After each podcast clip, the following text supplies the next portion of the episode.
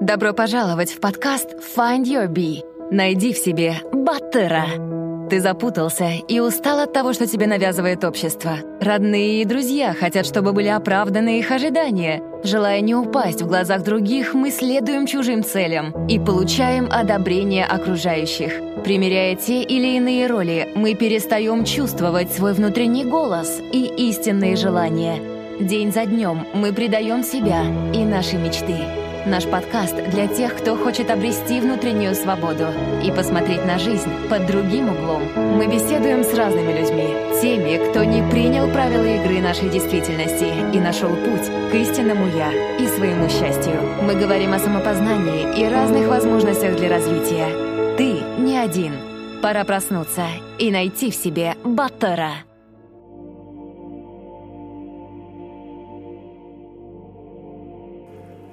Всем привет! С вами Кайр Жан, и это подкаст Find Your Bee.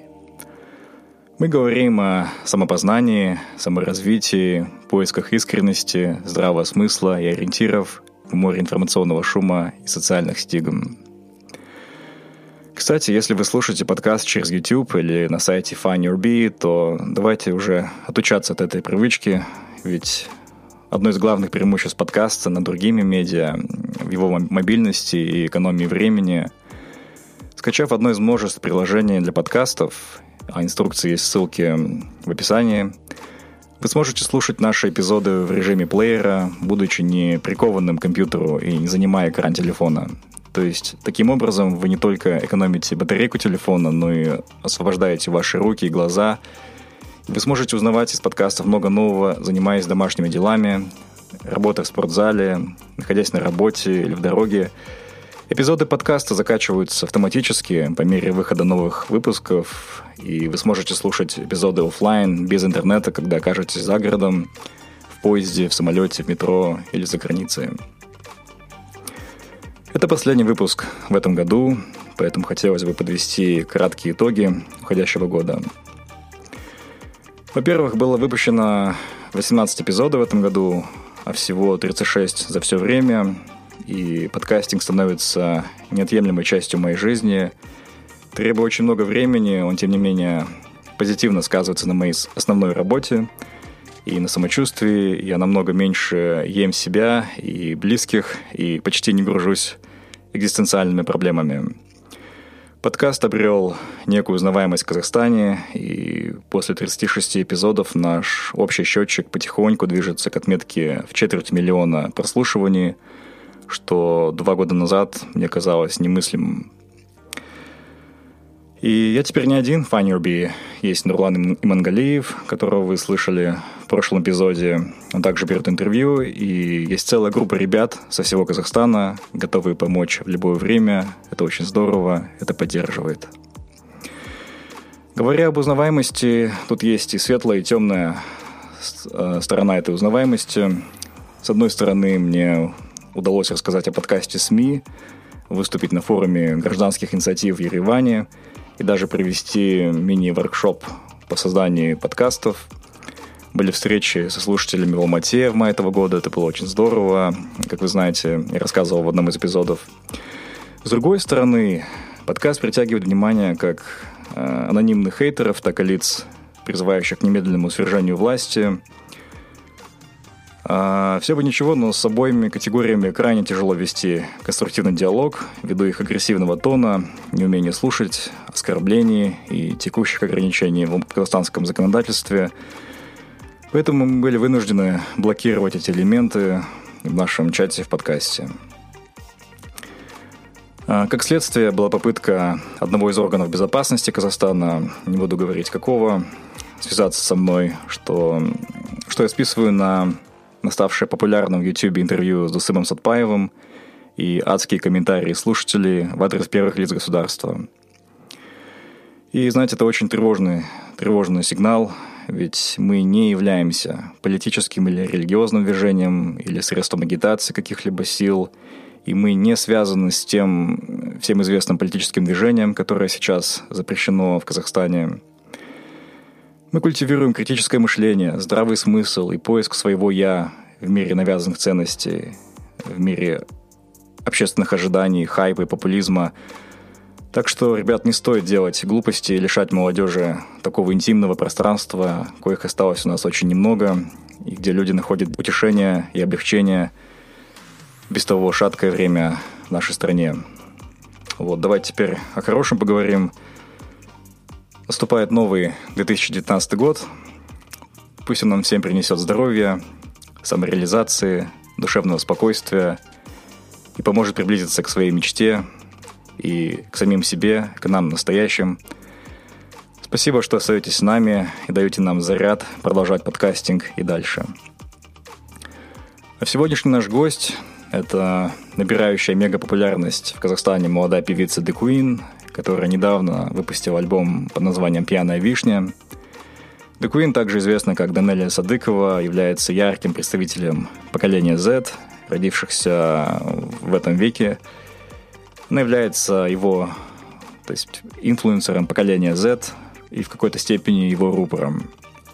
Данный эпизод мы записывали в два этапа, оба раза после полуночи по алматинскому времени, что очень благоприятно сказалось на характере беседы – наша героиня действительно раскрылась, и ее личная боль, ее переживания, тревоги покажут нам кризис поколений, ценности, нашу действительность под еще одним другим углом. И прежде чем мы начнем, давайте послушаем отрывок из ее песни «Скромняги».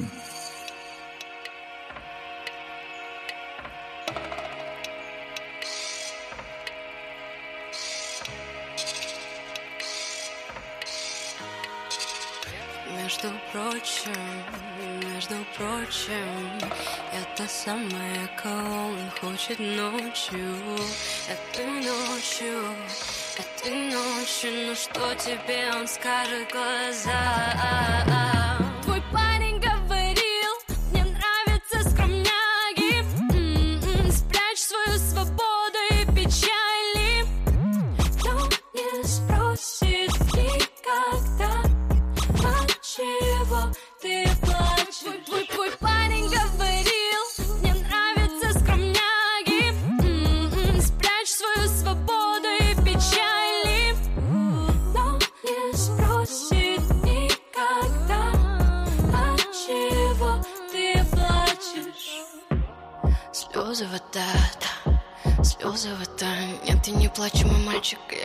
побыстрее сбежать от тебя. Давай говорить, а давай без интриг. Ты слышать хотел лишь себя так усиленно Что не заметил души моей. крик Я выше, чем просто рутина Я больше, чем твоя половина. Твой айдол страх, твоя обида И Клара, и Ноунс, и Карди, и Фрида. И что ты стоишь, тут такое охуительное, блядь, в полушаге? Дело за малым, Всем привет, с нами Э, певица The Queen или Данеля Садыкова. Э, Данеля, привет. Всем привет, привет, кто слушает. Э, Данеля, у нас аудитория довольно такая разношерстная, есть люди и за 30, и под 40. Вот расскажи о себе вкратце, кто ты, откуда ты, где родилась. Я родилась в западном городе Казахстана, Актюбинский, в 13 лет. А, я переехала учиться в казахско-турецкий лицей, и с этого времени я живу без родителей. Пока я сидела в лицее, мне нельзя было заниматься музыкой длительное время, потому что я полностью была в учебе, и не было возможности ходить на вокал, куда-то выходить за пределы школы. И чем я тогда развлекалась и как я общалась с людьми, это все началось с Инстаграма. Я начала свой блог, я просто выставляла видео, монтировала, что-то снимала, что-то писала. И в какой-то определенный период это набрало такие обороты, что на данный момент мой блог в Инстаграме — это единственное, э, что мимо концертов меня кормит. Вот. Угу. И сейчас я занимаюсь музыкой. Здорово. А расскажи, что сейчас происходит в твоей жизни, как ты себя чувствуешь с этим наплывом популярности и узнаваемости? Если быть честной, то это, это давит. В последнее время я все чаще ловлю себя на мысли о том, что это очень сильно давит. Эм, то есть однозначно это принесло очень-очень много плюсов в мою жизнь. Прям очень-очень много. Но большую часть своей, своего времени я провожу в таком каком-то немножко пограничном состоянии. Mm. Вот. А, и пограничное между чем и чем? Пограничное состояние между тем, что я хочу свернуть горы, и между тем, что я просто не вижу смысла во всем, что я делаю. Wow. То есть это из крайности в крайности. А, эм, да, давай поговорим о твоем печальном опыте, на который ты ссылаешься в некоторые интервью, и, так понимаю, ты о нем хотел рассказать а, и в своем альбоме «Пьяная вишня». Расскажи, что за тяжелый период у тебя был. Мне кажется, нельзя точно сказать, печальный это опыт у меня получился, или наоборот, тот опыт, который мне помог в последующем как-то осознавать то, что происходит со мной, осознавать какие-то влияния извне и разделять, что мое, а, что, что, что, что навеяно другими людьми. 2016 год. Да, я помню, это конец 2016 года.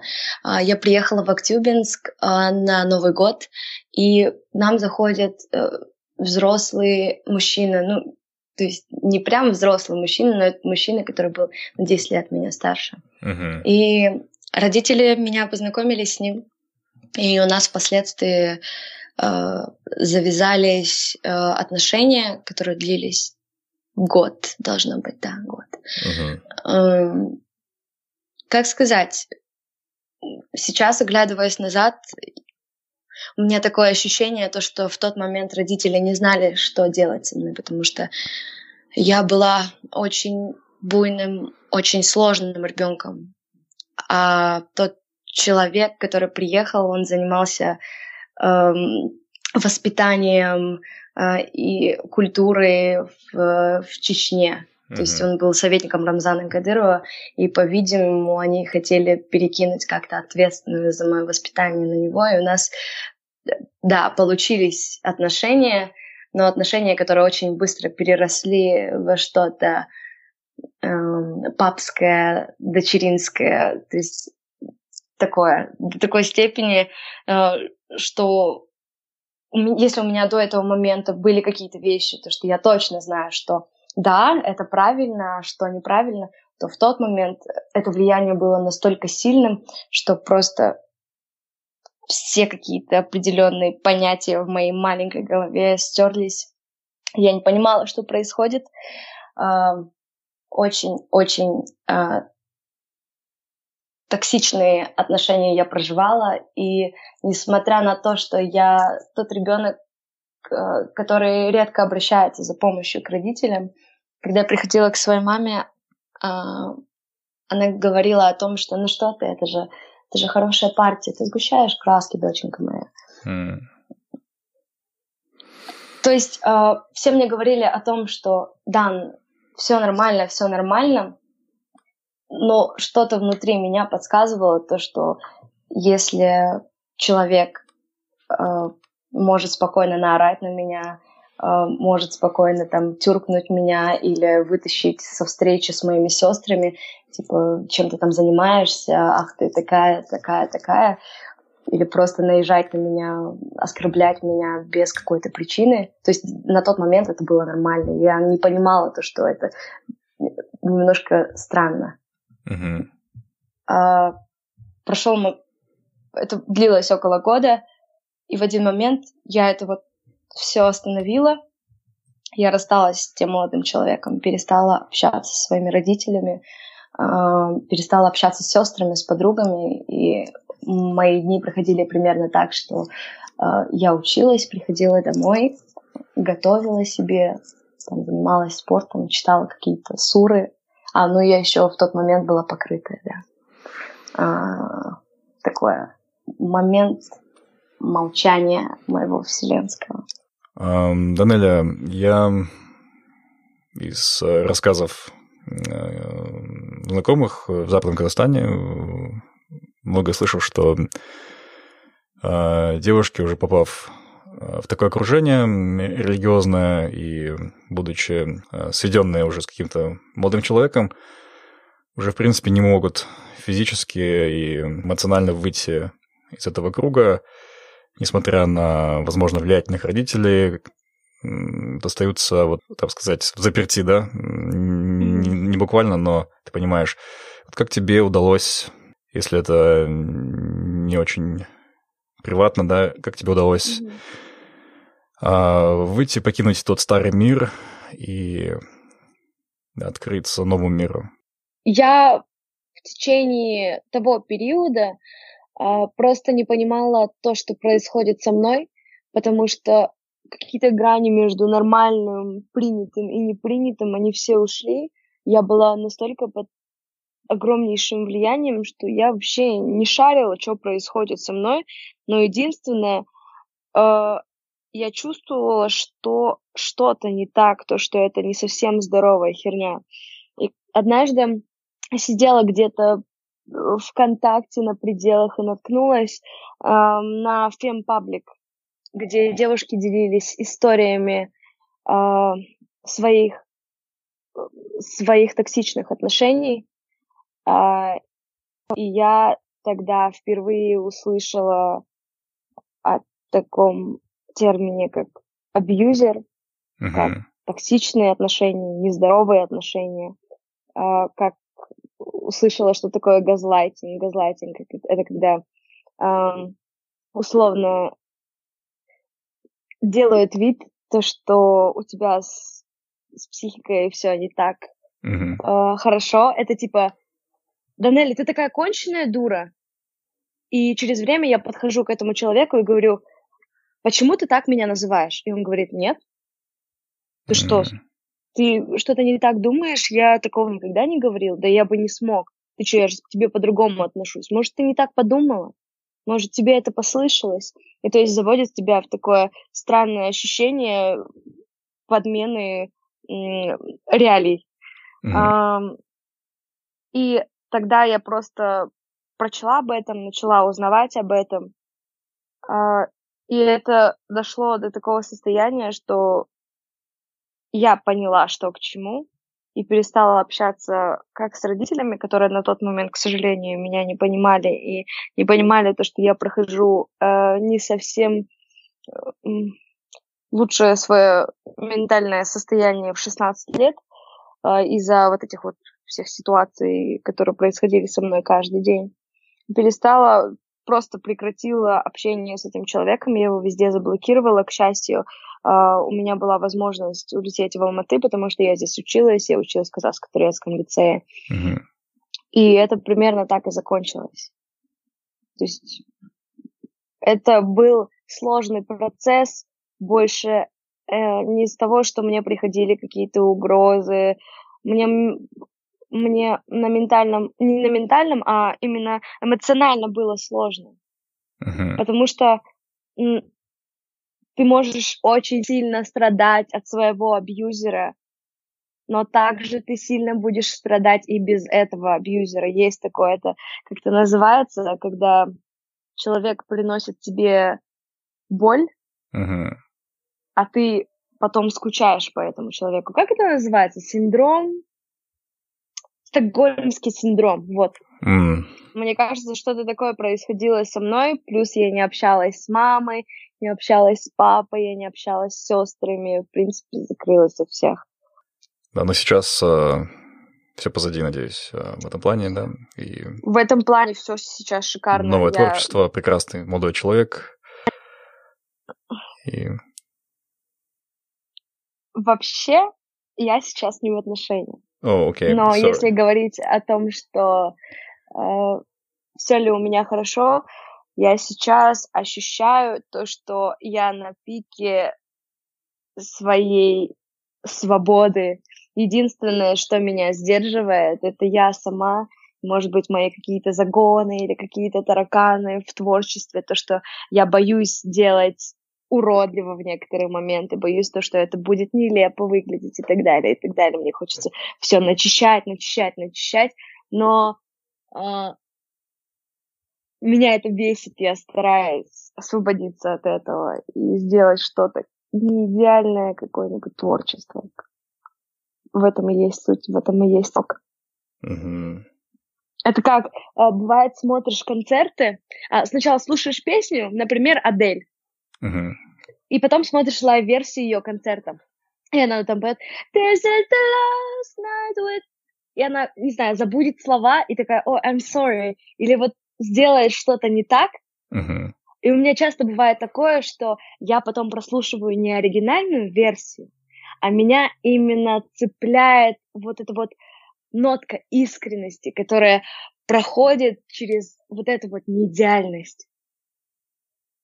Да. И это самое главное в творчестве, что нужно помнить. Я сейчас об этом думаю очень часто. Остановись. Услышь себя и полюби себя. Find Your Bee. Подкаст о самопознании и личностной свободе. Подробнее на сайте findyourbee.com. Смотри, о чем подумал. Прошло всего три года, да, с того тяжелого периода в твоей жизни, да? Да, примерно так. А, вот как так все быстро изменилось за три года? Из хиджаба ты стала а, певицей, которая выпустила пьяную вишню. Вот, вот как это все в три года вместилось? Расскажи э, об этой трансформации. Нет, но стоит понимать, то, что возраст 16 до 18 лет это не то, что, не то, что проживаете вы, это момент установ- становления Да. человека, и это один фиг будет совершенно по-разному. Мне кажется, это Мгм. вполне естественно, то, что я сильно изменилась, то, что я пересмотрела свои взгляды. А, То есть если в 16 лет а, я не могла различать какие-то веяния, которые были мне навязаны, или влияния, которые находили, да, условно на меня, то сейчас я стараюсь более осознанно к этому подходить, и однозначно я отличаюсь от 16-летней версии себя в свои 18. Мгм. Хорошо. Ам, Как изменилась жизнь э, с творческим э, медиауспехом? Мне кажется, очень-очень многое изменилось. Но что меня тревожит по большей степени, то, что я стала более депрессивнее. Я чувствую какой-то определенный груз, потому что, условно, я выхожу из своей квартиры выкинуть мусор или просто прогуляться где-нибудь по Арбату, не накрашенная в, какой, в каком-нибудь мешке, потому что мне тепло, потому что мне удобно. А потом мне приходят сообщения в директ, какая я некрасивая в жизни, и о том, как люди просто разочарованы во мне, или когда я иду, хочу послушать музыку, и я ловлю огромнейшее количество взглядов или людей, которые скрытно снимают меня со стороны. Мгм. А, мне кажется, это нарушает мои права личностные, моих личных границ, но с этим ничего не поделаешь, нельзя объяснить каждому человеку, то, что это совсем тактично делать. Я помню очень ярко момент, как я сильно поругалась со своей подругой а, в последний день своего пребывания в Алмате, потом я должна была улетать в Москву, мне нужно было закончить очень много дел. Я поехала в Esentai Mall а, забрать огромный пакет с моей одежды, он был такой тяжелый. А, еще к тому же я была очень голодная, потому что у меня не было аппетита, я не могла вообще ничего в себя всунуть из еды. Пошла себе заказала. Беру поднос, иду, иду, иду, и просто спотыкаюсь об свой развязанный шнурок, еда М. вся падает, настроения вообще нету от того, что произошла такая ситуация с моей лучшей подругой, с моей единственной лучшей подругой. А, Этот тяжелый пакет, который мне нужно нести, а, Яндекс Такси, который я не могу вызвать из-за пробок и дождей.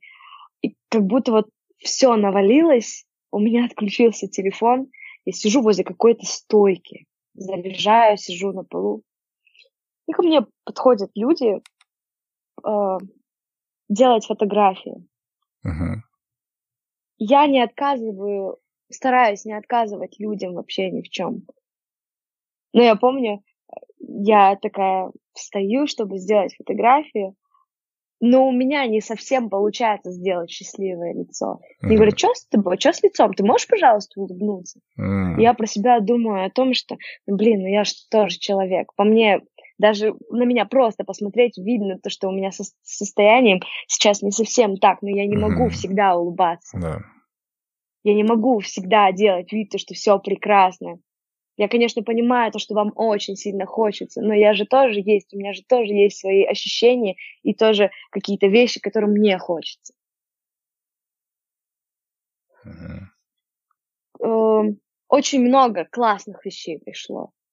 Я нашла кучу единомышленников. И у меня сейчас есть возможность вещать на большое количество людей. У меня сейчас есть возможность э, соединять людей, а, на, находить свою команду, находить своих единомышленников и так далее, и так далее, и так далее, зарабатывать на своем любимом деле. Но однозначно есть вот такие вот моменты.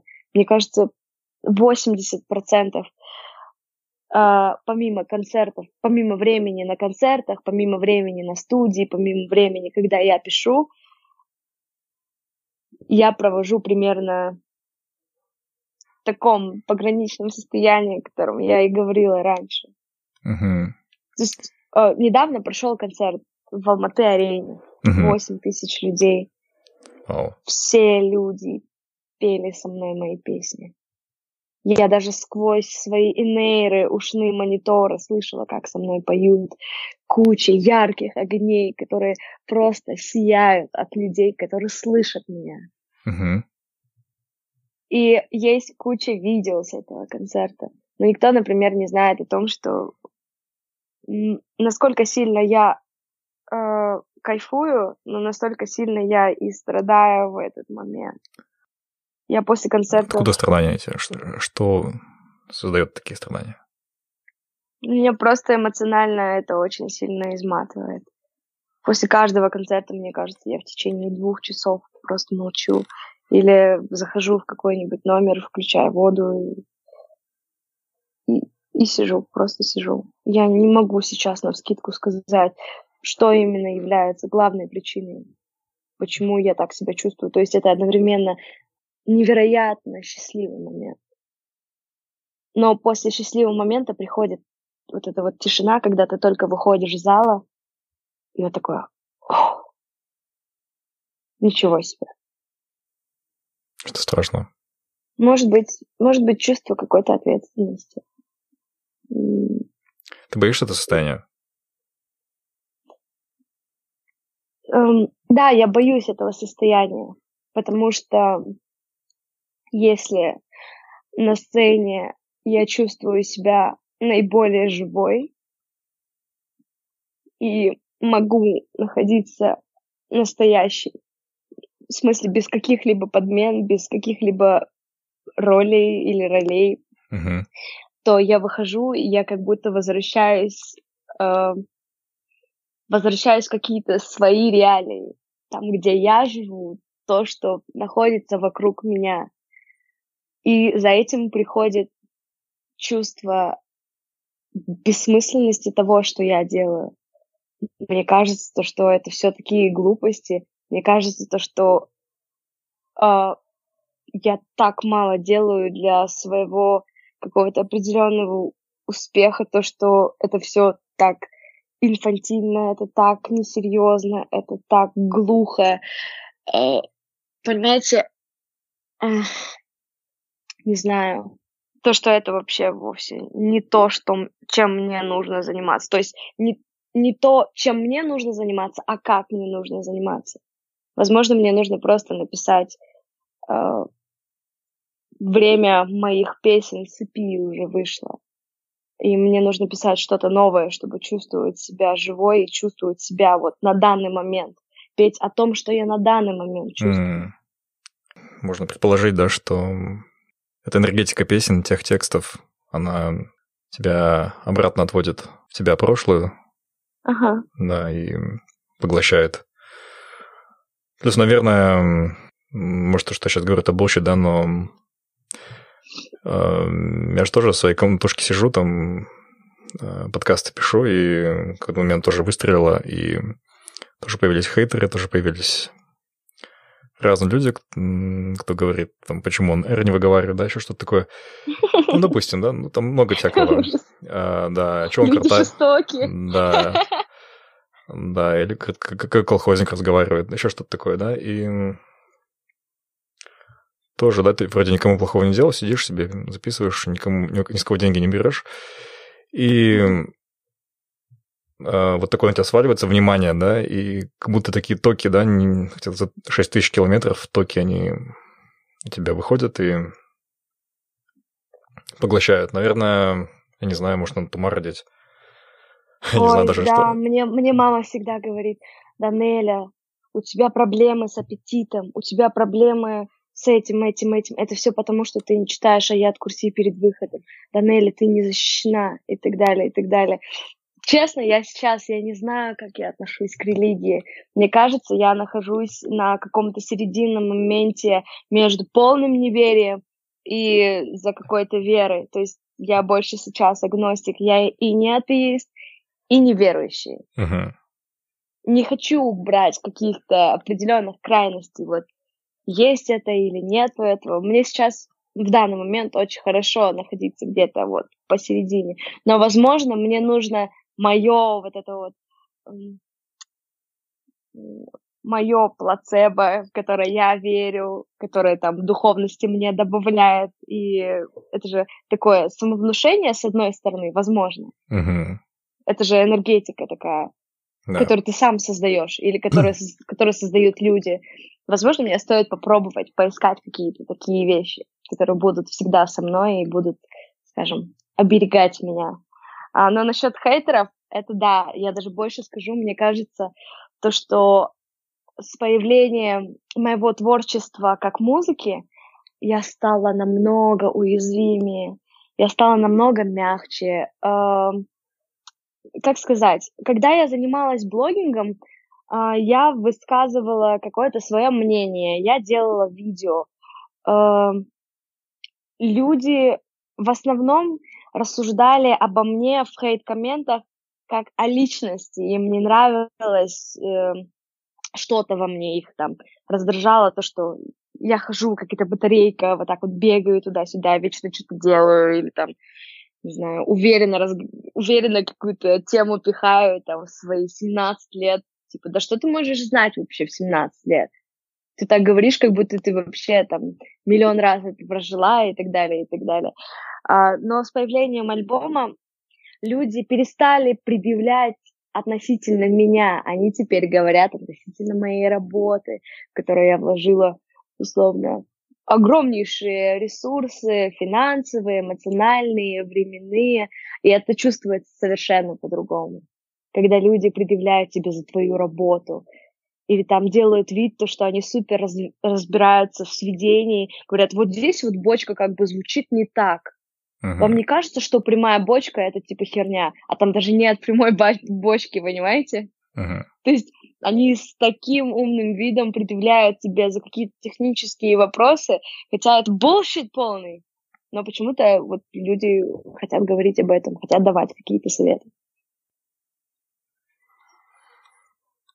Mm. У тебя есть план какой-то по я не знаю просто, насколько это все страшно, либо ты думаешь, это окей, это просто нужно время, возраст э, и пройдет, или нужна какая-то интервенция в виде... Допустим, я часто, ну не часто, но несколько раз занимался специалистами в своей жизни, и угу. э, здорово помогало. Что О, я понимаю. Я, я не так давно начала ходить к терапевту, мне это очень помогает разобраться с тем, что я ощущаю разобраться с тем, что со мной происходит и почему это происходит, откуда идут истоки. Мне очень сильно хочется добиться какой-то большего, больш, большего осознанного... Боже мой, что я говорю?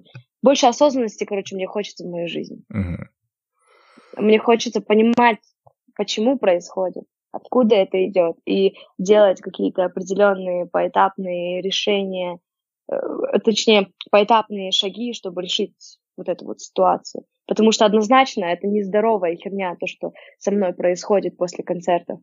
Однозначно не совсем хорошо то, что я 18 лет эмоционально истощаюсь и вот так вот себя ощущаю, хотя типа, 18 лет, это же вообще, это же начало-начало. Мгм. А я в некоторые моменты не чувствую так, как будто это начало-начало. То есть, знаете, с одной какой-то крайности в другую. То есть однозначно это мой подростковый максимализм, плюс какие-то примочки моей работы, то, что очень много взглядов на меня обращено. У меня сейчас идет установка моей личности, того, какой я человек, что я думаю относительно, как я чувствую этот мир. Это все как-то комбо.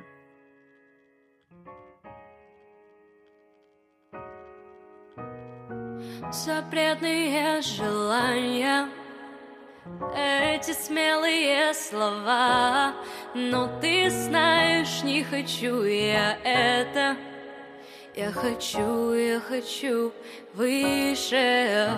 Эти долгие объятия Руки на моих щеках. Будь со мной, будь наяву, будь ближе. Я хочу, я хочу выше.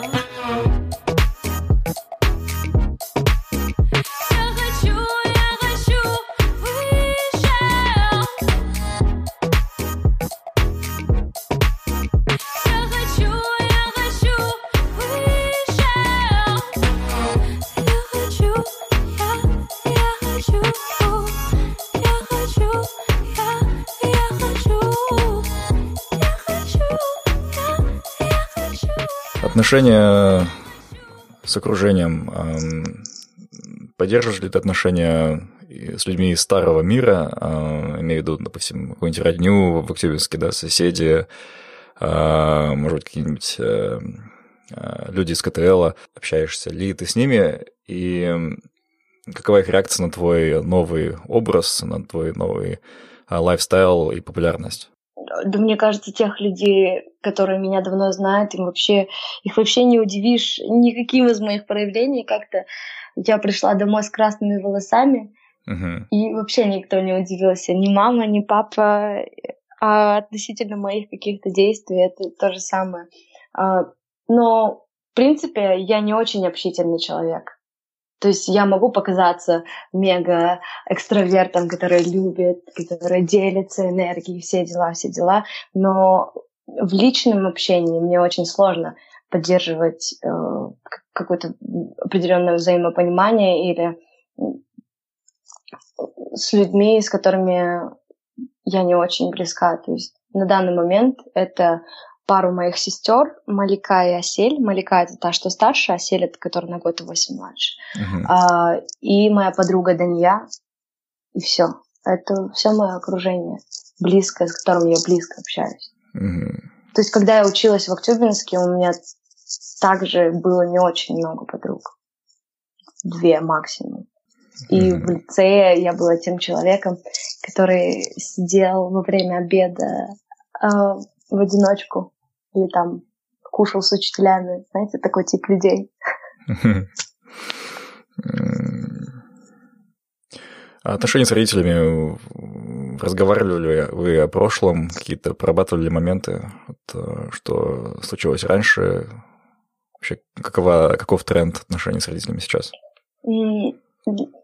Как мы начали общаться после того моего большого затишья с родителями, мы очень-очень сильно поругались.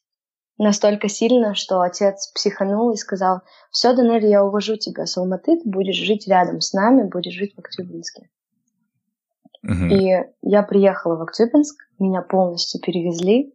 Я попробовала походить в новую школу, и в определенный момент я сказала, я не буду никуда ходить.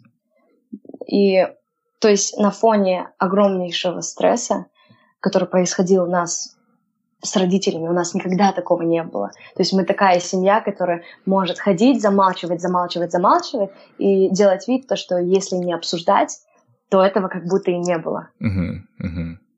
Но в тот момент просто это все, все, все, все наболевшее с их стороны, что им не нравилось э, в моем поведении, в моем отношении к ним, то, что мне не нравилось в их поведении и в их отношении ко мне как к ребенку, все это вылилось в огромнейший, в огромнейший ком, и у нас дома просто стоял такой ор.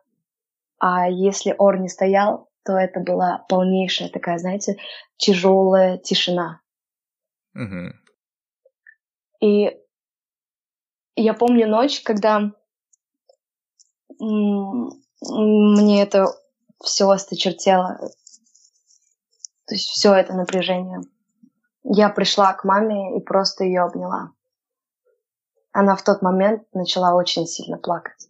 Mm. А моя, моя мама, вот моя мама это такой человек очень сильный, который сам всего добивается, пробивной, который всегда работает. Э, то есть она мой вдохновитель и как э, олицетворение силы. И она в тот момент начала плакать.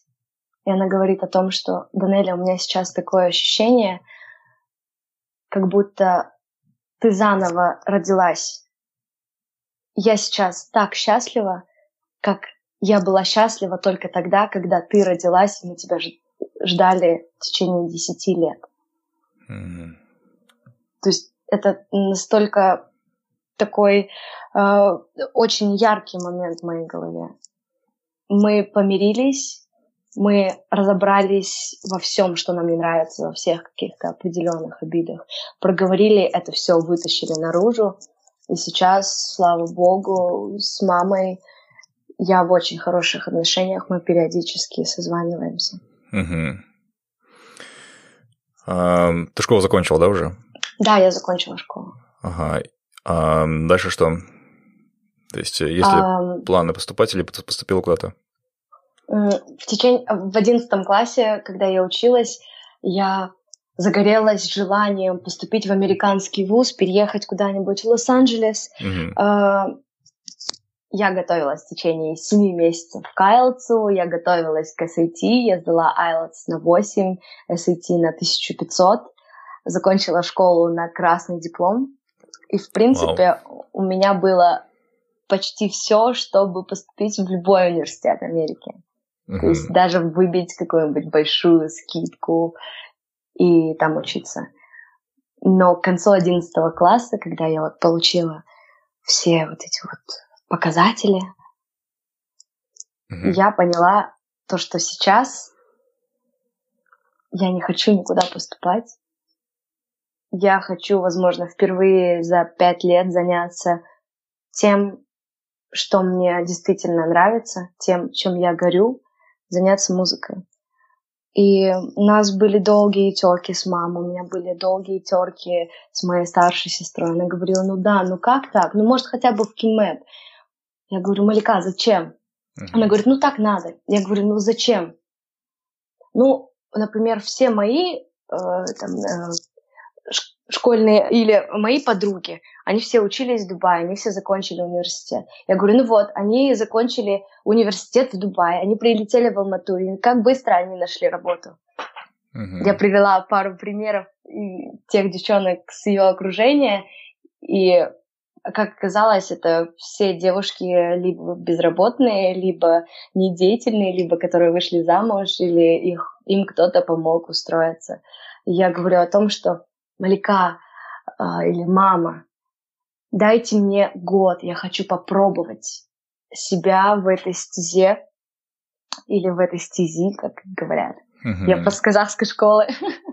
Uh-huh. Мне очень сильно хочется попробовать. У меня есть точный план, я могу вам его расписать, чтобы вы спокойно чувствовали себя относительно моего будущего, относительно того, что я буду делать. Мне говорят, ну как, Данеля, как? Ты же потеряешь год. Я говорю, мам, мне же 18 лет, какой год я теряю, дайте мне попробовать. Вот сейчас, если у меня не получится, то я хотя бы не буду жалеть о том, что я даже не попробовала. Uh-huh.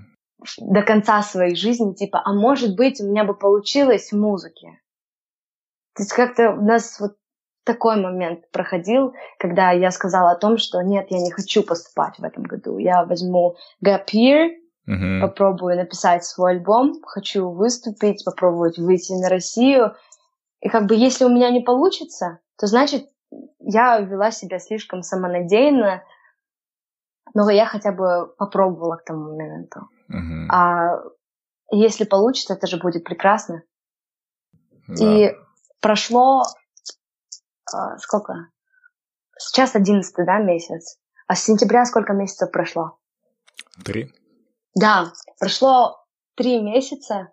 А ну, мы вообще боролись насчет университета месяцев, месяцев пять. Хорошо, прошло месяцев пять, и только сейчас мне звонит мама, видит все мои концерты, ее узнают не, ее узнают не как Калаушу Садыкову, а как маму Данели. И она говорит, вот представляешь, я только сейчас понимаю, что как правильно было то, что мы позволили тебе попробовать. Я вот только сейчас понимаю, что хорошо, что ты не пошла в университет.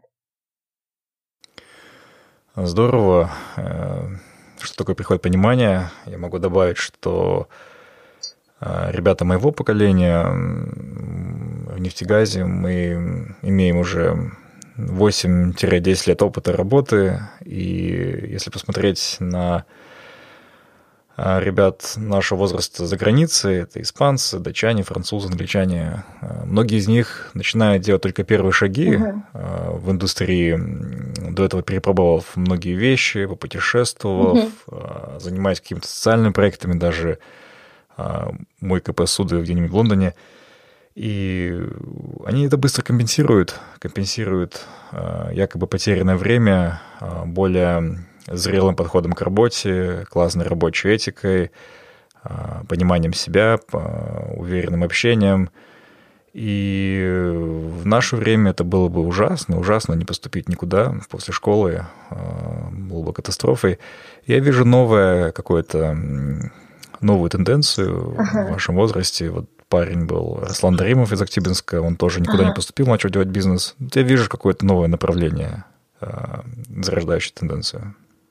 Ага, я вообще, я вообще полностью за то, чтобы у нас в Казахстане стало обязательным брать академический год после школы. Потому что я наблюдала за своими одноклассницами. Они до 11 класса ходили, а, у, и в 11 классе с самого 1 сентября им говорят о том, что ну все, вы должны определиться с профессией. Вот мы все сдаем ЕНТ, сейчас выбираете предметы, но потом вы не сможете их поменять. То есть, условно, это первые месяцы 11 класса. Угу. Как девчонки или парни, которые вот все это время ходили, э, там, занимались, не знаю, какими-то играми, смеялись, э, ходили, ни о чем вообще не думали, могут вообще прийти к какому-то осознанному выбору их профессии, если их просто ставят перед фактом и говорят, вот здесь сейчас решайте. Угу. Как по мне, этот год, он позволяет э, отойти от вот этой вот поступительной или как экзаменационной суеты. Угу а, суеты, вот это вот подготовка, подготовка, подготовка, профессия, профессия, профессия, университет, университет, университет. Потому что то, что творилось у меня в школе во время 11 класса, это просто ужас. Это просто ужас, это такая волна, которую ты хочешь и не хочешь, тебя сносит ею. Mm-hmm. И то есть эм, это момент, когда человек может просто понаходиться с самим собой, понаблюдать за тем, что ему действительно нравится, не обращая внимания на уроки, которые ему нужно сделать, не обращая на работу, на которую им нужно ходить для того, чтобы зарабатывать деньги. Угу. И уже полностью определиться и быть уверенным в профессии, которую они выбрали, а не так обучиться пять лет в каком-нибудь вузе, отдать 50 тысяч долларов за это, а потом сказать, ну, знаете, как оказалось, это не мое, мне это вообще не очень нравится. Данеля, что движет тобой в твоем творчестве? А, мною двигал посыл. Посыл, о котором я хочу рассказать, когда у меня происходил период 2016 года, когда я вообще ничего не понимала. Я не видела разницу между правильным или неправильным, нормальным или ненормальным.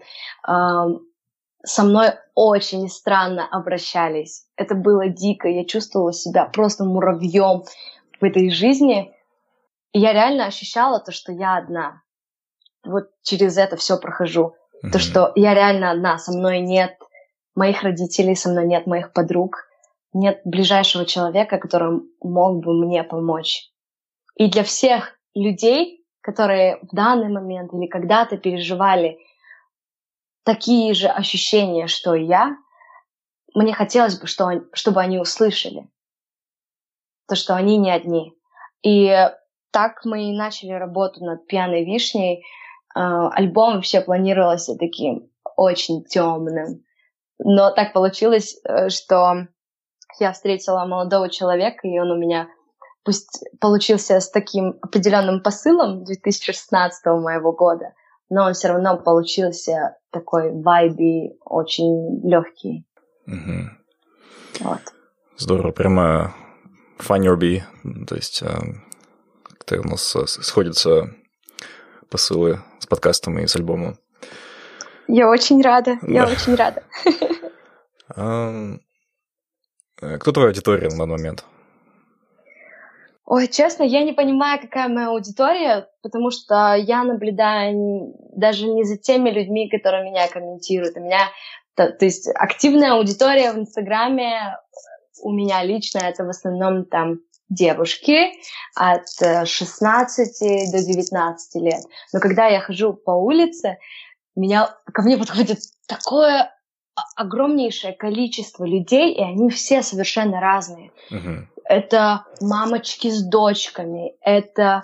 Я недавно была в Караганде, да. И кто-то мне кричит «Пьяная вишня!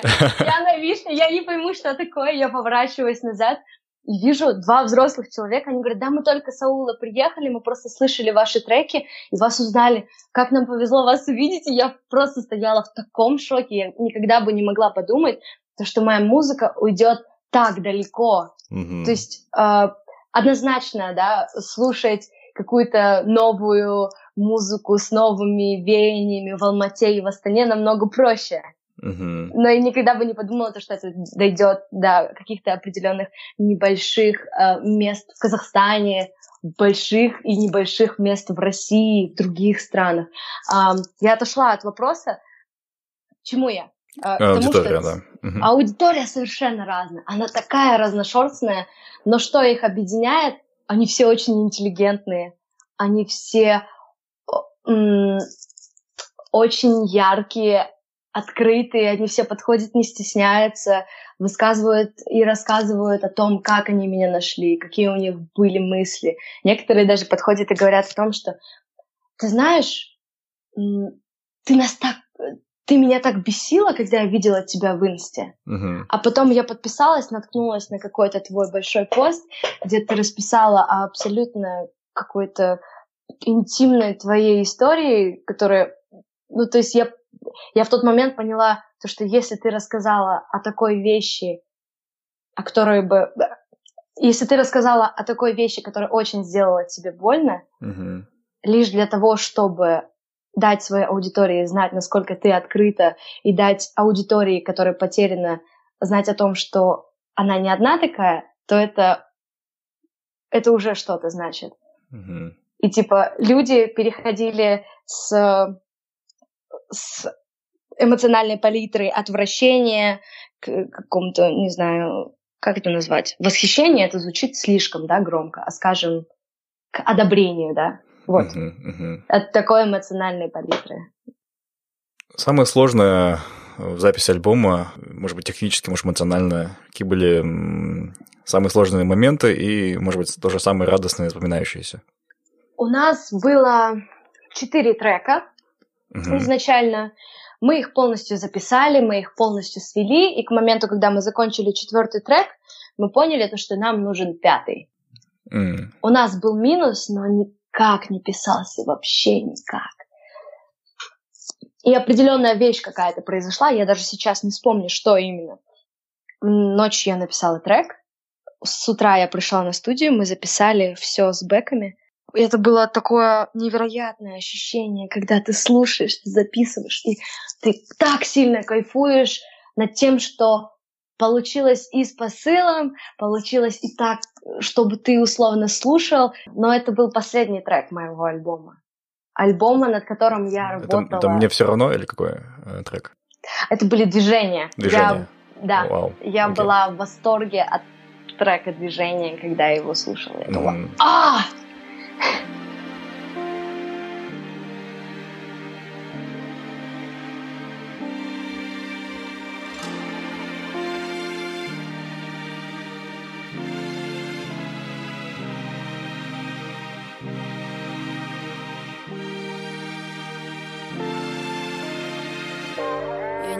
хочу себя терять Но ты мне нужен откровенно. Столько лишних слов, их не сосчитать Мы затерялись в отражении И больше нет все И больше некуда бежать. Сияй, сияй, сияй Посмотри мои глаза напоследок и увидишь отражение, отражение. Видишь отражение, комплексы и страхи. Мои движения, отражение, отражение Видишь отражение, ты видишь комплексы и страхи. Мои движения.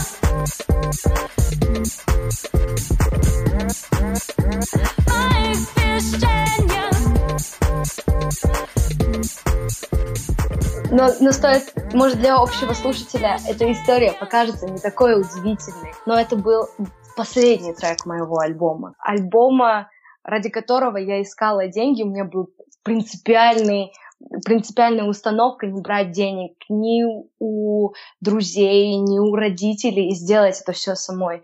Я находила себе идеальную команду, чтобы мне было максимально комфортно работать, чтобы меня вообще ничего не отвлекало. И вот столько каких-то маленьких-маленьких шажков было сделано, и к пятому треку я была невероятно счастлива, то, что мы это сделали. Еще пять месяцев назад, когда у меня спрашивали, а ты пишешь песни? А, я говорила, да нет, друзья, я только пою, делаю каверы, но, к сожалению, я не пишу текста, и в плане муз- музыкальных аранжировок я абсолютно бесталантлива. То есть пройти за пять месяцев от этой стадии до стадии готового альбома — это что-то. Я лично для себя доказала то, что я могу, когда я очень сильно захочу, и то, что если ты сильно захочешь, вся вселенная просто придет к тебе навстречу и даст тебе все возможности. Здорово. Нам нужно было 1500 долларов или 2000 долларов на запись вместе с битами, вместе с, со сведением, с миксом вот, эти, вот этого всего. И у меня на тот момент было, не было вообще денег. Я жила на квартире. Вы бы видели, как, как она выглядела. Просто вы бы видели, как она выглядела. Это такой ужас. И я решила я решила написать э, пост в Инстаграм uh-huh. о том, что, друзья, я сейчас не хочу заниматься попрошайничеством, говорить о том, что вы можете перевести мне деньги, а я дам вам альбом. Давайте сделаем так. Все люди, которые когда-либо интересовались моим сотрудничеством, э, если вам это интересно, я сделаю все, чтобы нам совместно было удобно работать. Угу. Я сделала это наиболее красиво. Через два дня у нас было не 1500 долларов, у нас было 4000 долларов от рекламодателей. Mm. Были люди, которые просто приходили и говорили, да мы вам закинем, то есть у вас условно сотрудничество стоит там 200 тысяч, 250 тысяч, мы там вам заплатим а, в два раза больше, в три раза больше. Uh-huh, uh-huh. То есть это было настолько странно для меня. Я никогда в жизни настолько сильно не монетизировала свою страницу. А каков желаемый масштаб а, твоей творческой карьеры? Как ты хочешь, чтобы дальше это было? А, сколько лет? Либо какая география твоего творчества? Я очень сильно хочу выйти на СНГ, я хочу выйти на Россию в ближайший год. Но mm-hmm. вот 2019 год будет посвящен этому. Mm-hmm. Это, то есть, очень лаконичная, но однозначная моя окончательная цель, на какие, на какие земли условно я хочу выйти. Мне однозначно мало того, что происходит в Казахстане. Здесь даже самые яркие звезды не очень хорошо себя ощущают и не могут реализовать себя в полной мере. А, давай поговорим о стране, об обществе нашем. А, с твоей позиции, тебе 18 лет, да? Угу. Да, с позиции 18-летней девушки, что происходит сейчас в Казахстане? Вообще следишь ли ты за новостями, за событиями? Блин, вы знаете, вы сейчас приоткрываете вот эту вот запретную дверцу во мне э, молодого Че Гевары, который хочет все критиковать или там всех-всех просто судить на кого, понимаете? Mm-hmm. У меня есть песня, которую я не выложила. Она называется «Фемида». Она напевалась примерно так. Mm. Я слышу плач моей Фемиды. Она спасается от вас. Будильник, что звенит в квартире, напомнит мне, что-то такое, в общем, было. И там просто куплет и первый куплет, и второй куплет родились у меня за 30 минут. Я тогда написала его после момента, когда какой-то из политиков э, изнасиловал девочку из детдома, mm. насиловал в течение длительного времени. В конечном итоге вообще ничего не произошло быстро. Кому надо было, дали деньги, кого надо было, заткнули. Мне было настолько это мерзко, настолько это было неприятно, я читала в пабликах какие-то комментарии о том, что девчонка сама виновата, девчонка сама ходила там в юбке. То есть mm-hmm. э, наше общество просто э, защищало насильника и перекладывали ответственность за насилие не на насильника, а на жертву. И у меня буквально за 30 минут Эм, родился куплет не относительно именно этой ситуации, это был просто триггер, а относительно э, того, как, какой, какая дичь периодично и очень часто творится в нашей стране. Я его дописала, оно у меня до сих пор стоит. Это один из первых треков, которые вылезли из меня. Вот прям этот трек вылез из меня. Я дала послушать эм, своему ближайшему человеку на тот момент, и он очень сильно испугался. Объясню. Он очень сильно испугался. Он говорит, не надо выпускать. Не вздумай этого сделать, Данеля. Ты же понимаешь, что у тебя стопроцентно будут проблемы от этого.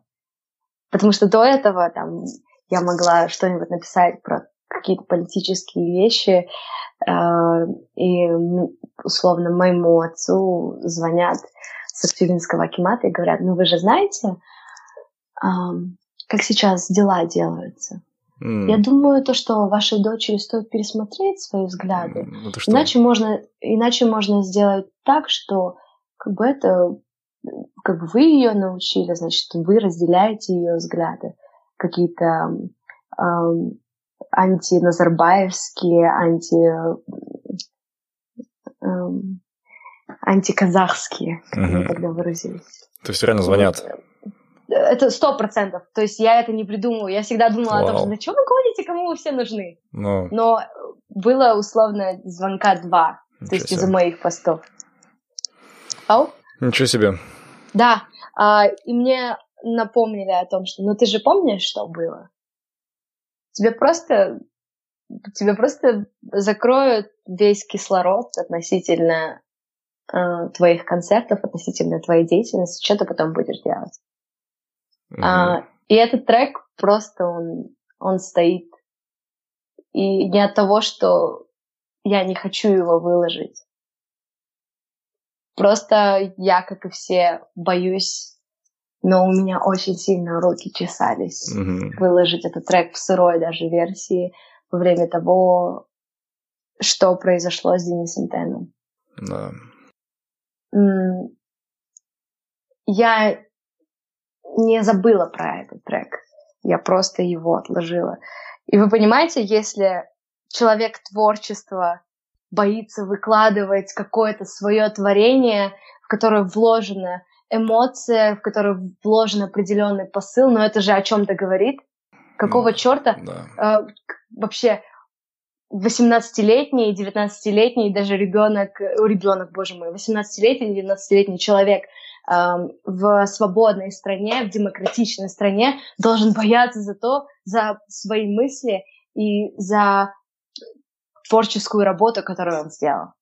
Mm-hmm. И это не только про музыку, это вообще про всех нас, про нашу боязнь сказать о той мысли, о своем недовольстве, которое есть во многих казахстанцах, которые думают, анализируют и смотрят, что происходит вокруг них.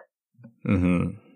Я, блин, я прямо сейчас очень сильно пытаюсь вспомнить слова куплета, потому что там так точно было сказано а, о том, как это примерно происходит.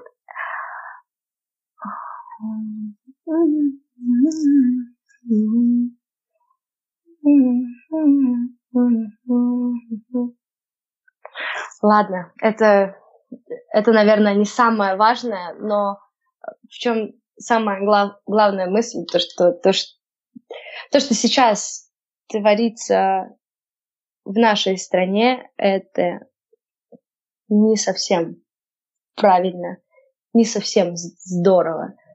А, то есть большее количество людей — это люди, которые живут где-то ниже Сайна, живут на 80-90 тысяч тенге, еле сводят концы с концами. А условно, есть люди очень бедные, есть люди очень богатые. Даже мои друзья с России, артисты, э, Сюзанна, э, которая общается еще и с Монатиком, и еще куча-куча людей говорят о том, что самые богатые заказчики — это казахи. Mm. Но, тем не менее, ты продолжаешь писать довольно жесткие вещи, в том числе в адрес э, первых лиц страны. Mm-hmm. В Инстаграме называется это Long Read Done, э, серия постов твоих. Вот как реагирует твой отец, допустим? Он не говорит, козом кой, все уже хватит. Мне мама звонила, плача насчет этого. Mm. Давай поговорим о твоем поколении, так называемом поколении Z. Как ты думаешь, эм, чем вы отличаетесь от э, поколения восьмидесятников, эм, тех, кто родился в 90-е, и что тебе больше всего нравится в твоем поколении? Мне нравится эм, то, что мое поколение более-менее начинает думать. Даже я читала пост моей подруги, которая занимается маркетингом, она говорит, что сейчас все активно перестраивается. Просто за какие-то 10 лет настолько изменился подход э, людей, которые занимаются маркетингом, потому что сейчас сложнее навязать людям какие-то вещи. Сейчас поколение Z не ведется на вот эти вот акции 3 плюс 1 и так далее, и так далее. Сейчас все перестраивается под них. Мне нравится то, что э, они более думающие, ну, все больше и больше молодых людей, которые начинают заниматься своим делом, не надеясь на агашек, не надеясь на родителей. И как это не может не восхищать? То есть, если в данный момент у меня есть возможность и достаточно смелости, чтобы 18 лет там с умным лицом разговаривать на какие-то политические темы, давать этот подкаст в конце концов, э, то это уже говорит о многом. И в моем окружении просто столько-столько деятельных людей, которым по 18, по 19, по 20 лет. Э, когда мы были в Караганде, мы собрали где-то две тысячи людей на нашем mm. концерте. Круто. Я посмотрела вокруг, посмотрела на наш бенд, посмотрела на человека, который рядом со мной выступал. От 18 до 21 года. Mm-hmm. И все просто фигачат, всем просто все равно, им вообще ничего не мешает. Вот я всегда с таким восхищением разговариваю о поколении Z, но как-то моя мама меня дернула во время моего такого. Блин, мам, ты знаешь, мне кажется, мы вот все изменим. Uh-huh. Она говорит, да, ну кто мы? Я говорю, ну как кто мы? Вот новое поколение. И она сказала одну вещь, которая по сути правильная. Не суди весь мир по своему окружению, по людям, которыми ты осознанно себя окружила. Пойди съезди вниз города, сходи на базар, пообщайся с людьми, попробуй узнать, о чем они думают, как они разговаривают, поезди на автобусе, поговори с контролером. И тогда ты увидишь, что вообще сейчас происходит, несмотря на твои АУ. Угу. То есть тоже мысль, понимаете? Да. И тем не менее, в связи с последними увиденными вещами. Как ты думаешь, каков Казахстан будущего, каково казахстанское общество будущего? Какие у тебя вообще, какое у тебя видение? Как по мне, один фиг э, поколение Z и дети поколения Z э, изменят все. Вот так вот. То есть я не буду сейчас разглагольствовать много, да. так, потому что не может долго продолжаться. Сейчас наблюдать за тенденциями э, и общими характеристиками всего поколения, это не может долго продолжаться сейчас.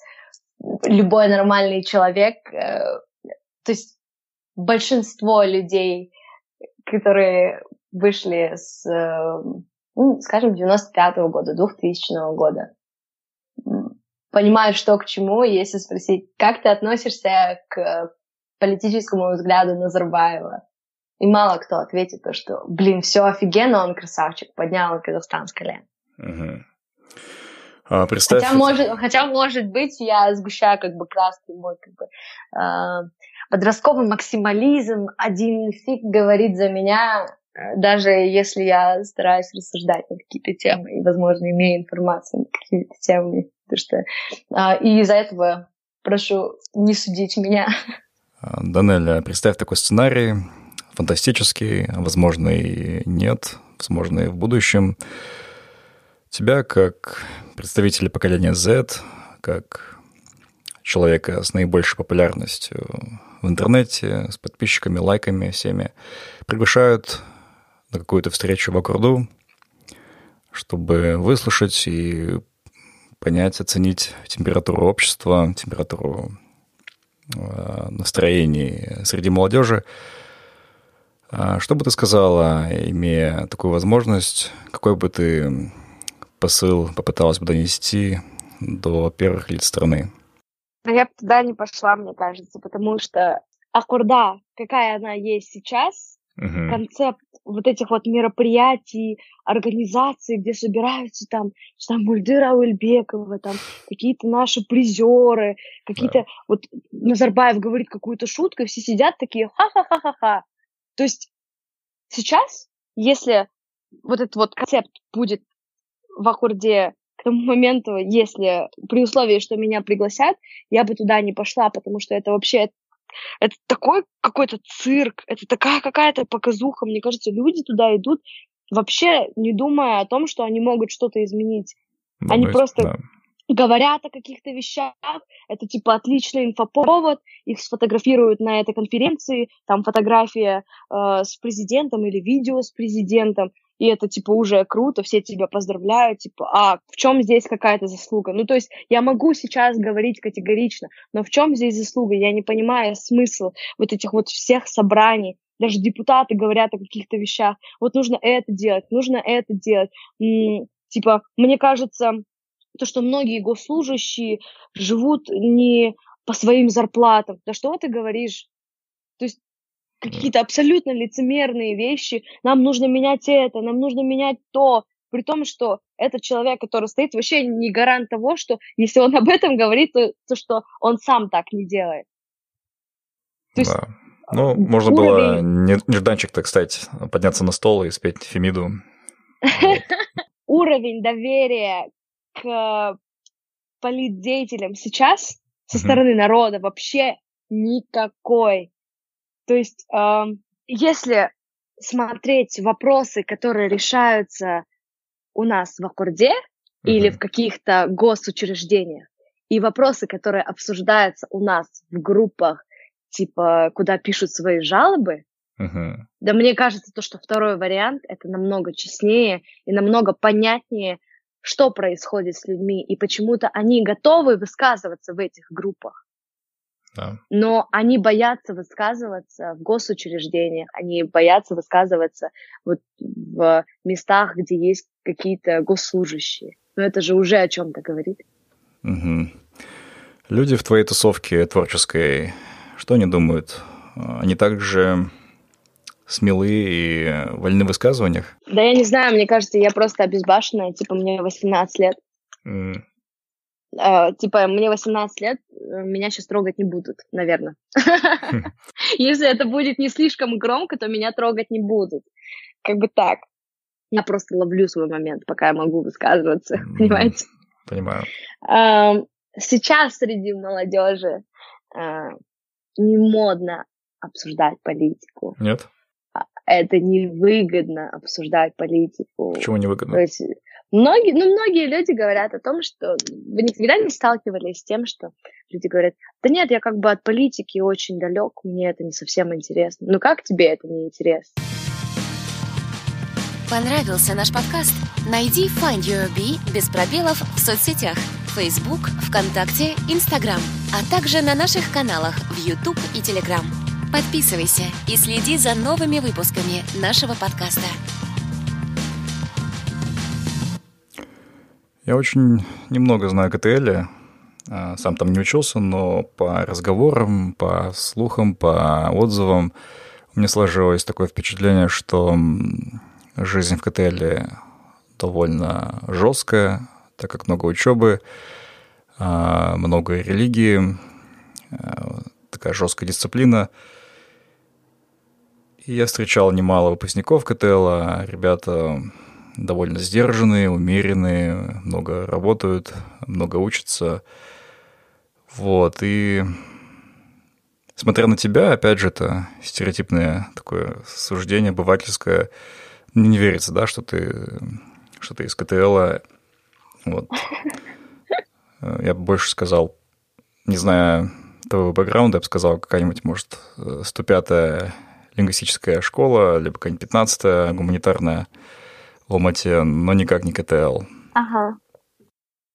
Ну, я не знаю даже, как это воспринимать, потому что обычно, типа, видишь какого-нибудь э, шустрого человека и говоришь, ты с КТЛ? Он говорит, тебе да. Mm. А меня воспринимают как человека, который учился, не знаю, в какой-то 105-й гуманитарной школе, хотя я не знаю, какое там образование. Нет, хорош, а... хорошее, но просто языковое люди там такие э, более раскованные, экспрессивные. А... Да. да, мне кажется, потому что я как бы была в лицее, я впитывала в себя вещи, но не все вещи, которые там были. Угу. То есть я как бы была там, но как бы была еще и за пределами лицея, потому что у меня, к счастью, был телефон, я на тот момент очень-очень много читала, я со многим количеством людей на тот момент общалась, ну, в смысле, не по-дружески, а я любила проводить время, разговаривая, рассуждая на какие-то темы. Я подключилась в английский дебатерский клуб. Это вообще просто мега experience. Я считаю то, что э, опыт, который у меня был в дебатах, настолько сильно мне сейчас помогает. То есть я как бы была в лицее, uh-huh. но как бы была еще и в других местах в тот момент, когда, условно, мои одноклассницы просто сидели и там общались друг с другом, и им этого на тот момент было достаточно, как бы не в обиду. Uh-huh. Мне всегда очень сильно хотелось большего, большего, большего, большего. Я помню, у меня даже было время, получается, у нас уроки идут э, с 8.30 утра э, до 6 вечера. После 6 вечера у тебя есть час покушать, поспать, и в 8 часов начинается этюд. Этюд — это время, когда ты учишь уроки э, с 8, с 8 до 9.30. С 9.30 до 10 есть время а, заняться своими делами, и получается 10.30 я тыш, это время, когда ты спишь. Mm. И получается, вот был какой-то короткий маленький момент, а, когда я могла либо поужинать, либо заняться своими делами. Я быстро шла ужинать, и у меня стоял будильник, который я отключала и шла читать в течение часа.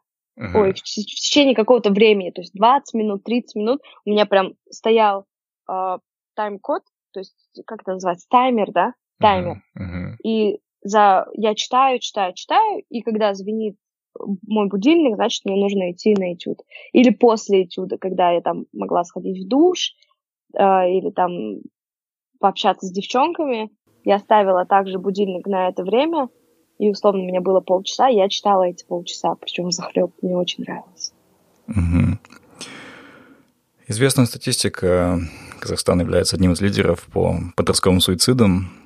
И даже я знаю несколько кейсов, эм, из своей жизни, бывший коллега, есть друг брата, и даже один из родственников дальних. Вот. И все непредсказуемо, да, человек вроде ходит, вроде работает, вроде чай пьет, и бац, его нет. Что бы ты посоветовала нашей молодежи, казахстанке, казахстанцу, который находится сейчас на эмоциональном дне, который, в принципе, не видит смысла э, жить и наблюдать эм, за своей сложившейся ситуацией. Вот, у каждого свой кейс. Что бы ты им сказала? Знаешь, я много говорил об этом уже с предыдущими гостями, и советы часто такие, что вот нужно читать книги, нужно заниматься спортом, нужно что-то вот делать. Но мне почему-то кажется, что не всем это поможет, потому что, говоря о себе, да, у меня э, мне понадобилось 8-9 лет, чтобы выйти из своего собственного болота, и это не было каким-то вот одним вот решением, чем заняться, и все пройдет.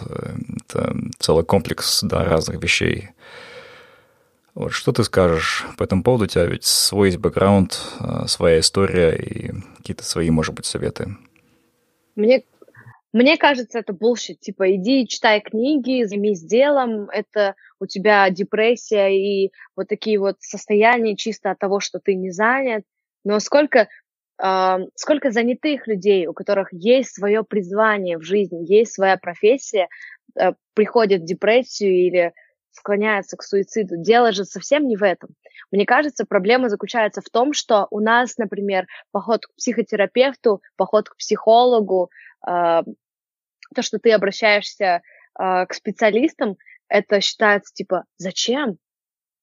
Зачем? Ты что, болен? Ты что, сумасшедший? И так далее, и так далее. Но мне кажется, нужно уметь в определенный момент понять то, что ты уже сам не вывозишь и попросить помощи у человека, который точно знает, что делать, который поможет тебе разобраться в этом, а, поставить все по полочкам. Сейчас мы живем в мире, а, когда информация просто она сменяется другой, это терабайты информации каждую секунду, каждую секунду, каждую секунду. Ты сегодня думал о том, что ты хочешь быть там, маркетологом, потом пришла огромнейшая статья, ты посмотрел какой-то фильм, и теперь ты не хочешь быть маркетологом, теперь ты хочешь быть э, доктором зверюшек там или кого-то еще. И человек, в принципе, сейчас, 21 века, вечно находится в каком-то состоянии, когда он не понимает, чего он хочет. Uh-huh. И для того, чтобы как-то найти золотую середину, как по мне, нужно работать над тем, что творится у тебя в голове. А, контролировать потоки информации, во-первых. Во-вторых, не бояться обращаться к специалистам и убираться не только в своей квартире, намывать полы, намывать там, стеклышки, окна, но и прибираться с тем, что происходит у тебя в голове. Это очень сильно, это очень сильно важно. А не так, типа, иди книжки почитай, или там фильм посмотри, займись, найди работу. Там. Больше. Um, обычно задаю людям, своим гостям вопрос, а, что бы ты сказал самому себе 18 лет, но тебе уже 18, то есть э, не получится. Тебе только, тебе только 18 Да, да, тебе лет. только 18. Какую бы ты хотела жизнь в 40 лет? Можешь ли ты представить себя в 40 лет, локацию, образ жизни, окружение? Есть ли такая картинка у тебя уже видение сейчас? В 40 лет я хочу быть э, вот этим вот бегающим ППшником, который очень молодо выглядит, может найти, э, может найти общий язык с любым, даже самым молодым, и молодые на него смотрят как, типа, блин, какой умный человек, и тянутся к нему за какими-то знаниями, за какой-то мудростью. Мне хочется очень сильно найти внутренний покой. Очень сильно хочется найти своего человека, с которым приятно было бы находиться, с которым не страшно было бы пойти в любую бурю, в любую схватку и так далее. Это же очень важно, какой человек находится рядом с тобой. И однозначно, однозначно поддерживать очень близкие отношения со всеми из моих сестер, с моим братом, с моими родителями, если на тот момент они будут живы-здоровы, дай бог. Моя идеальная жизнь — это внутренний покой. В 40 лет, если у человека нет внутреннего покоя, это страшно, наверное. Да. Ну все, мы заканчиваем наше интервью. Мне очень жаль. Мне было очень интересно с вами разговаривать. Взаимно. И я думаю, что нашим слушателям было очень интересно, и многие смогут, эм, так сказать, relate to our discussion и что-то увидеть в себе и подчеркнуть для себя. Вот. И спасибо тебе большое за искренность, за э, честность в этом интервью. Я посмотрел, прослушал многие твои а, интервью, и мне кажется, наше с тобой сегодняшнее, наверное, самое лучшее. Нифига себе! Ну, как минимум, мне кажется, это самое настоящее искреннее интервью будет. Знаете, такое интимное. Угу. И у тебя не было напряжения в голосе, все было очень плавно. Вот. А, Данеля, еще раз спасибо. Я желаю тебе творческих успехов, найти спокойствие, покой, о котором ты говорила мне. И пусть все получается, пусть все сбывается, и желаю продолжать получать кайф от своей, от своей жизни, от творчества. Аминь. Спасибо вам большое за это интервью. Прям очень-очень классно. Я не знаю, вы это выложите или нет. Да, конечно. Момент, но это я вам лично говорю. А, окей. Что спасибо. Просто классно. Спасибо тебе. Спасибо нашим слушателям. И напоминаю, что данный эпизод можно обсудить в чате в Телеграме. Ссылка в описании. До скорых встреч. Спасибо, что были с нами. Мы беседуем, чтобы понять себя, наше поколение и общество. Наша цель — сделать людей внимательнее к себе, быть свободнее и счастливее. Если вам понравился подкаст Find Your Bee, подписывайтесь на него на iTunes и Google Play, а также следите за нами в Фейсбуке, Инстаграме, ВКонтакте и на сайте findyourbee.com. Также вы можете сделать подкаст еще лучше и помочь другим, оставив отзыв на iTunes. Помните, только вы определяете, что для вас счастье и успех. Найди в себе своего баттера, и твоя жизнь больше не будет прежней.